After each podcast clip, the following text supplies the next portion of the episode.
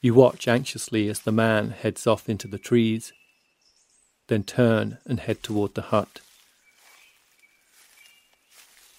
You approach a low fence that runs all the way around it, made from oddly misshapen planks of wood that look weirdly like bones. Only now do you see how old and dilapidated the cabin is, how its pointy, lopsided roof seems like it might slip off at any moment.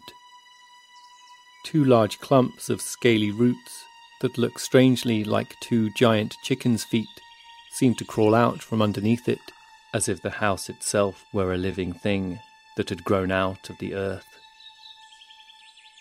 You push on through the gate and head up to the front door.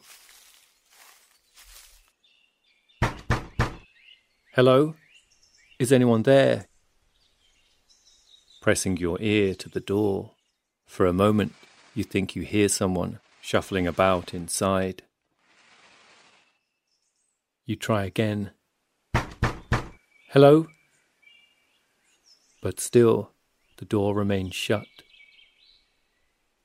Annoyed, you look about for any sign of the man from before, but see nothing. With no other choice, you head back out to the fence and take a seat by the gate. After what seems like hours, still there is no sign of him, and now it is starting to get dark. If you decide to keep waiting, go to episode 9. If you decide to head back into the forest, go to episode 10.